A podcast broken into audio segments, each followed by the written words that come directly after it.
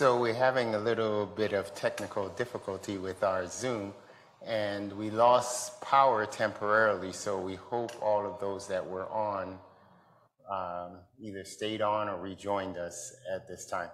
But in honor of Black History Month, I bought these really nice looking hoodies, and they are, they recount certain historical moments in Black history. And so this one, it talks about 1619, when slavery was brought to North America, 1831, the abolitionist movement and the Underground Railroad in 1865, the abolition of slavery. But we do know from the book Barracoon by Zora Hurston that even though slavery was abolished, there were still people who were bringing slaves to these United States during that time. So that's an interesting book if you wanted to find some reading on that. In 1909, the founding of the NAACP, and then 1920, the Harlem Renaissance, 1955, the Montgomery boycott, 1963, the March on Washington, 1966, the Black Power movement, and then 1995, the Million Man March. So that's all of the things that, and I bought like 3 different ones. So for Black History Month, I'll be wearing them. But there's a lot of questions and certainly a lot of fear and trepidation as I take on presenting Howard Thurman's lectures during Black History Month. And so have you, first of all, let me back up and ask, how many of you actually, well, I don't know if I want to put you on the spot to see if you read the newsletter, because the newsletter actually went into details why I'm doing this month, as opposed to preaching my sermons. I'm going to present his lectures. And so it's one of those persons in history that, you know, you just say, I wish I had met Howard Thurman. I wish I could have just sat in on some of his lectures or his sermons. And it was just an amazing person. And the more I read about him, the more I want to learn about him. I love his cadence. I love the content of his messages. And so for me to present Howard Thurman's messages, it's kind of scary, because you might like him more than you like me. Or you might have this high expectation of how my sermon should be the next time I preach. So, but I love Howard Thurman and his insights into just human life and human nature is just amazing. So in essence, what I'm trying to do is encourage you to find some of his readings. You may even find these lectures online. They're public domain, and you can find them and read them on your own and see what insights you get from them. Today, I want to focus on Micah. Next week, I want to look at Amos, I believe. And then the third lecture I want to look at is Hosea. 3 of the prophets that he lectures on. And he talks about, and this is in the 1950s. And it's interesting as you look and listen to his lectures that some of what he says, I want you to just nod if some of what he says applies to us today as I'm presenting the lectures. To do justly, to love mercy, and to walk humbly with God. In Micah is the lecture on the prophet by Howard Thurman. Thurman invokes Jesus, who teaches that mercy is more important than justice. Mercy and kindness is an act that cannot be paid back. And in fact, mercy and justice are acts that multiply as they're given out. Thurman says that what it means to do justly is really releasing people from the prison in the way we deal with them. And lastly, Thurman describes true humility as a clear-eyed assessment of oneself, both weaknesses and our strengths. Together, justice, mercy, and humility form what Howard Thurman called the meaning of religion and the meaning of the good life. The lecture series has to do with the messages on the prophets as it pertains to Israel. So let us pray. Let the words of my mouth and the meditation of all of our hearts be acceptable in your sight, O God, our strength and our Redeemer. Amen. Amen. But in the last days it shall come to pass that the mountain of the house of the Lord shall be established in the top of the mountains, and it shall be exalted above the hills, and the people shall flow unto it, and many nations shall come and say, Come, let us go into the mountain of the Lord, into the house of the God of Jacob, and he will teach us his ways, and will walk in his path. For the law of God is set forth on Zion, and the word of the Lord for Jerusalem. But they shall sit every man under the vine and under the fig tree, and none shall make them afraid, for the mouth of the Lord of hosts has spoken it. These are Howard Thurman's words. Every man under the vine and under the fig tree is a passage from the history quoted by George Washington on the occasion of his inauguration as the President of the United States. A rabbi at a Jewish synagogue sent a letter to the president congratulating him on this country because they had finally come to this rather difficult time to establish what seemed to them to be a time of democracy, this experiment that we call democracy. Washington answered the Jewish synagogue rabbi, and he expressed his deep appreciation for the significance of the moment in history. And George Washington said this, "It is my wish that the future of America will be of such that every man shall sit under his vine tree, under the fig tree, and none shall have fear in his heart." Howard Thurman asked the question, what would he say today? Could he quote that today? But this is not the point, he says. Now there's another passage that I'd like to read, and that's the passage that Lisa read from Micah 6, verses 1-6. I won't repeat the passage for you, but the Moffat translation of this passage reads as such: How shall I enter the eternal presence and bow before God of heaven? Shall I come to God with sacrifices, with the yearning of calves to offer? With the eternal care for rams in thousands of oil flowing myriad streams? Shall I offer my firstborn? Shall I offer my child for my sin, the fruit of my body for the guilt of my soul? Oh man, the eternal has told you what is good. What does the eternal ask for you but to be just and kind and live in quiet relationship with God? The prophet Micah was a younger contemporary of Isaiah, and Micah was a bit like Amos because he was a country boy. Isaiah, of course, was a city bred. And if you bear that in mind as you read through the prophets, much light can be thrown on the insights which they give, because the attitude and the point of view of a city dweller is different from the attitude and the point of view of a non-city dweller. A city dweller has to struggle very hard for their individual survival. They're not cushioned by the group awareness that surrounds a person who lives in a simpler, more pastoral environment.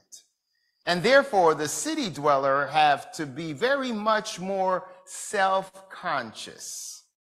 And if the city dweller is more self-conscious than the rural dweller, this is generally true, then it means that the city dweller is more conscious of any impositions upon them. If they are conscious of themselves, they are therefore more conscious of everything that happens to them. So that always is this self-consciousness on the part of the city dweller that again and again is responsible for this emphasis in the prophets as we read them in the scripture. This emphasis in the prophets on social justice, this emphasis on social inequality, as contrasted with the emphasis on a more rural-minded prophet at another level of concern. Now, let me pause here and say that everything that I just said just a few moments ago, these are the words of Howard Thurman. But he would have taken an additional 7 minutes to say those words. His cadence is so slow and methodical that you're almost soaking in the words as he is speaking. But I haven't acquired that as yet. I'm from Jamaica, and we just run through. Now, the prophet Micah believed that people under stress and strain, when things are not going well, they're willing to make any kind of dramatic gesture to appease the gods. So Micah says in this passage, "Wherewith shall I come before God? God is disturbed about me. God is not kind of disposed because I have not been just. I have not been," and he lists many things. So can I placate God? Can I appeal to God with offerings, even 10,000 rivers of oil? Or maybe I should sacrifice my own child. Would that satisfy God? It suggests something very interesting that I just want to look at for a second, and that is, for the most part, human beings then and now have grown very much in the quality of their religious experience. It's very hard to get beyond the stage of superstition, even in religion. Just straightforward superstition. Do you believe that? When your times are out of joint, when things aren't going right with you, when event after event seems to disintegrate instead of holding together where you're concerned, when everything you touch, turns into ashes, when all of the tidings that float in your direction are bad tidings, is it your temptation to try to placate God, to force and take control of God? Isn't that true? You find yourself sometimes even reading, just reading the Bible, and even learning how to pray. And some of you even come to church. Superstitions is what Micah is talking about. Now that's a superficial way to look at this, of course, and I do not mean to be ungracious. It suggests, however, that there is a recognition when we turn in times of distress to something that is more stabilizing than anything that we know.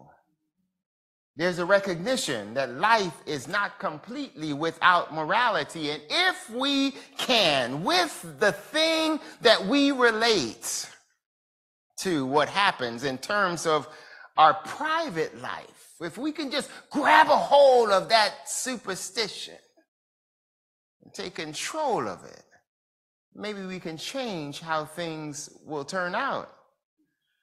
And it has taken the human race hundreds and thousands of years to move beyond that check and balance attitude, beyond the attitude of reward and punishment. And even Micah isn't quite beyond that, you see, for he insists. What does God require but to do justly? And what is justice? But you see, it's still in the category you see in the initial statement of reward and punishment. It's this balance. One of the earlier American social philosophers, the man who first wrote in the field of sociology in America, gave a definition for justice that has remained a part of the law of sociology, if not its insight, for a long time. And the definition is this: justice is the artificial equalization of unequals. Justice is the artificial equalization of unequals. Now, this is me speaking, not Thurman. That was Thurman, this is me. I don't remember all I learned from my philosophy class at Loyola University, but I do remember this one book. In fact, I still have a copy of the book at my home, Nicomachean Ethics by Aristotle. And Aristotle argues for the role of money in justice, or justice as economics. And here Thurman says justice is the artificial equalization of unequals. Artificial equalization, where there is an equity, inequity, it is built up so that it balances something over here. Where there's inequity here, it's built up so it balances it over here. Where there's inequality that moves up this way, it's shaved down so that the gap is filled. Now, the concept has had a very interesting development, for at one time, in all human relations, as far as Jehovah was concerned, there was the instance on the part of the prophet that God, that Jehovah permitted, blessed, and even endorsed an attitude which says, if I am injured by someone, then I am at liberty to injure my injurer to the limit of my strength and my ability and their endurance. And for hundreds of years, that was it. If I am injured by someone, I have the right to injure the person who has injured me. If you injured me, then I could pay you back. As long as I have the will, and as long as I have the strength, and as long as you survived. And then there was this shift. There was a growth, a whole process. And we see it emerging in some of the codes. Sometimes that's called the lex talionis. They call it the eye for the eye, the tooth for the tooth doctrine. And if you put my eye out, or if I put your eye out, then you can put my eye out, because if you put mine out first, I can't see nothing to hurt you.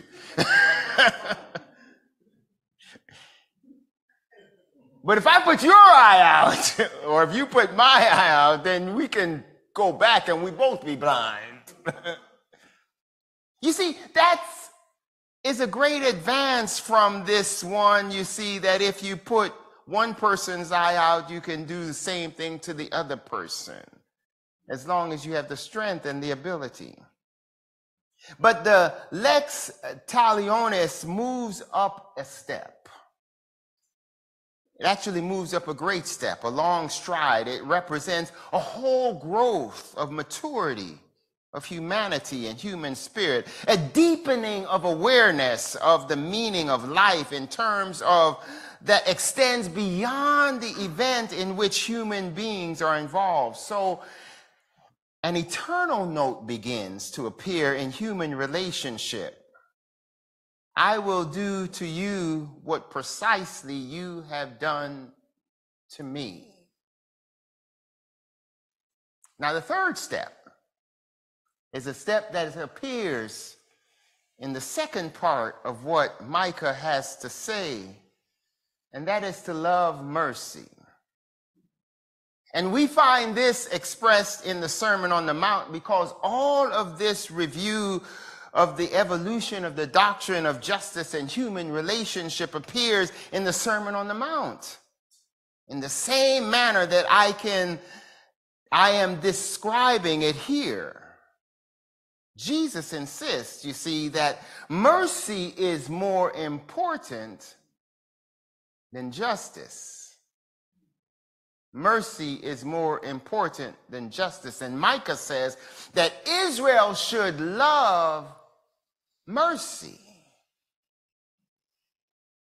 As if it loves mercy, then it will do justice.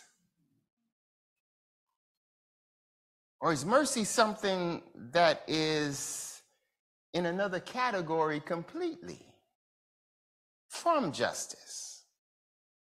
Under what conditions do you regard yourself as acting merciful towards someone else?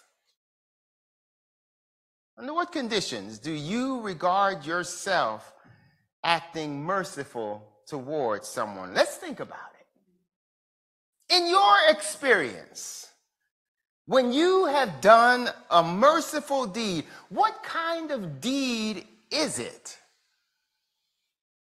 Is it one in which you could have been destructive, but you chose not to be? But you weren't destructive? And then you turn around and congratulate yourself because of your self-control? Is that being merciful? When you are a merciful person, what happens to the person who is on the receiving end of your mercy? Maybe that's the way we should look at it. Let's think about it now. What kind of test, as seen through the eyes of the person who experiences your mercy, does it inspire ill will and contempt in that person? This is me talking. The unhoused person you and I go out and buy a tent for, to keep them covered. Does it inspire ill will in that person? Does it make them feel as if it would be very much better if you had been unmerciful? Because then at least they would have had their self-respect. Is that what it means to be merciful? Is there a difference between being merciful and being kind? Or are they one and the same thing? What about it? When you are kind, what are you? Is there ever an element of obligation in your kindness? Can you be kind to someone because you are under some obligation to be kind to them? Or is there in kindness always the element that is stripped of all of its obligations? What about it? What about it? So then when I'm kind, is it as when I'm merciful? Is it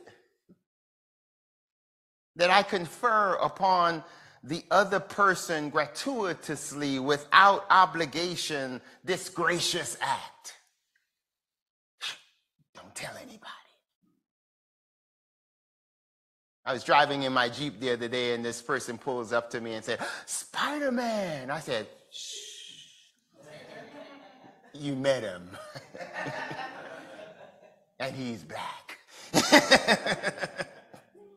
Does kindness, does mercy mean dealing with an individual as if they were yourself?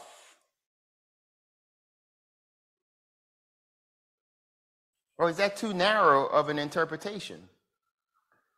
Does kindness mean dealing with people as if they were more than yourself? Or is kindness surrounding your relationship with little or big deeds that are gracious and obligation-free and responsibility-free? So when I do this act of kindness, not only is it true that I do not bind the recipient of the kindness, but I release them from ever owing me anything. Is that what we mean by it? One subtle thing about mercy and about kindness is that when someone has been kind to you, one thing is always true. You can't ever pay them back. You can't repay the act of kindness. Have you ever tried? Because you see, you can't establish any basis of measurement. This is me talking here. The scripture says, "What shall I render unto God for all of God's blessings unto me?" Have you ever thought about that? How am I going to pay Jesus back for dying on a cross? What am I going to do? Well, I got the American Express black card. Will that work?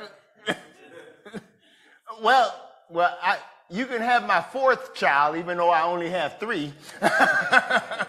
Will that work? What will I render to God for all that God has given to me? The same thing is true when we talk about kindness. When someone is kind to me, how in the world am I going to pay them back? Have you ever tried? How did you establish a measurement for repayment? When someone has been kind to you, back to Thurman, you can't repay it. And this is why there's something that has the element of the eternal about kindness. Kindness. Me talking. Try it this week. Try being kind to someone this week. Your neighbor, your coworker, your child, your children, your partner, your spouse, your friend. There is this eternal element about kindness. For invariably, at long last, the kind act of which I have been a recipient, this is powerful. The kind act of which I have been a recipient multiplies itself inside of me. I think that's where we got the concept, pay it forward. Because someone has touched me so deeply, I am now positioned where I am ready to touch someone else's life.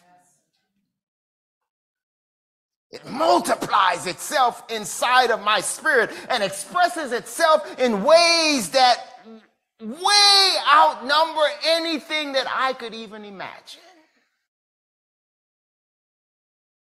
So the prophet Micah says, if you want to be pleasing to God, don't waste your time with burnt offerings. If you want to be pleasing to God, don't waste your time making sacrifices on rivers of oil. If you want to be pleasing to God, don't bow down before Jehovah and say all of these things. Said, there's only one thing that you and I need to do if we want to be pleasing to God. To deal with our fellow human being justly. And to be sure, there was a clear understanding to what Micah meant by this kind of justice. He said, and to do justly as people who love mercy and people who are kind. And when we are kind, what we do is we go around releasing people from the prison in the way we deal with them. You don't have to pay me back because I'm kind. I'm releasing you from that. And then finally, Micah says to walk humbly before God.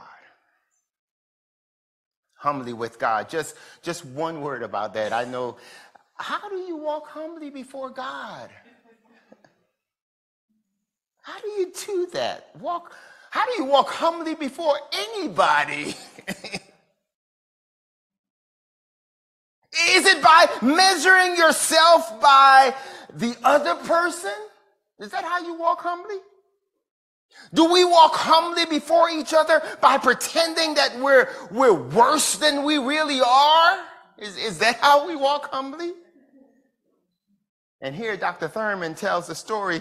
It's a funny story of when he was a little boy and he was giving a speech. And it's funny, when you listen to the lecture, he says, I was giving a speech at a cantata. And he said, oh, you don't give speeches at a cantata. He said, but I was giving a speech. And this wonderful lady, older, a grandma-like lady, comes up to me and she says, oh, you are so amazing. You are wonderful. You are a gifted speaker. And he turns to her and he says, oh, you can't say that about me. But his grandmother was behind him watching this exchange between he and this elderly woman. And then his grandmother, after the exchange ended, his grandmother pulled him aside and he said, let me tell you something, Howard. Before this life is over, you're going to have enough people saying bad things about you that whenever anyone says something good about you, you better accept it. And stop acting like you don't like it.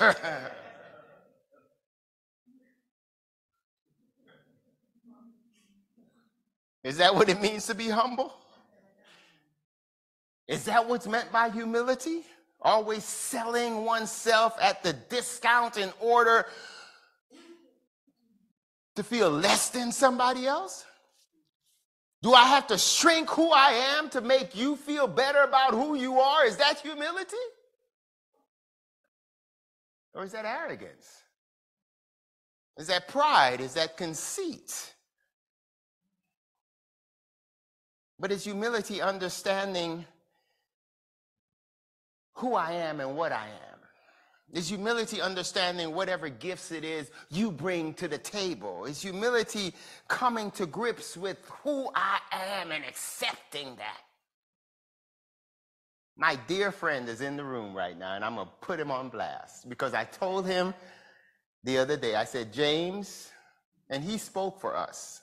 I said, James, I want to thank you for helping me get to a place in my life to accept who I am. I've known James for 40 years. Coming to grips with who I am, what I am, and what I'm capable of doing. A clear-eyed appraisal of myself. And in light of the dignity of my own sense of being, I walk with God step by step. And God walks with me. This is with my weaknesses. God walks with me. This is with my inability. God walks with me. This is with my shortcomings. God walks with me. This is with my strength. God walks with me. With my abilities and liabilities, God walks with me. This is me being human. And it is that God that walks with me, that salutes me when I accept who I am. The God that walks with me. What does God require then? O Son of Man, the King James Version, to do justly, to love mercy, and to walk humbly with God. And that perhaps is the meaning of religion. It's certainly the meaning of the good life. Dr. Howard Thurman on Micah. Let's pray. God, you've given us so, in this presentation, there's so much that we can grab a hold of and think about and unpack. And so help us to retain some of it so that we can just begin to unpack it throughout this week. Thank you for Dr. Howard Thurman and the insights that he brings to Scripture and to life. In Jesus' name, amen.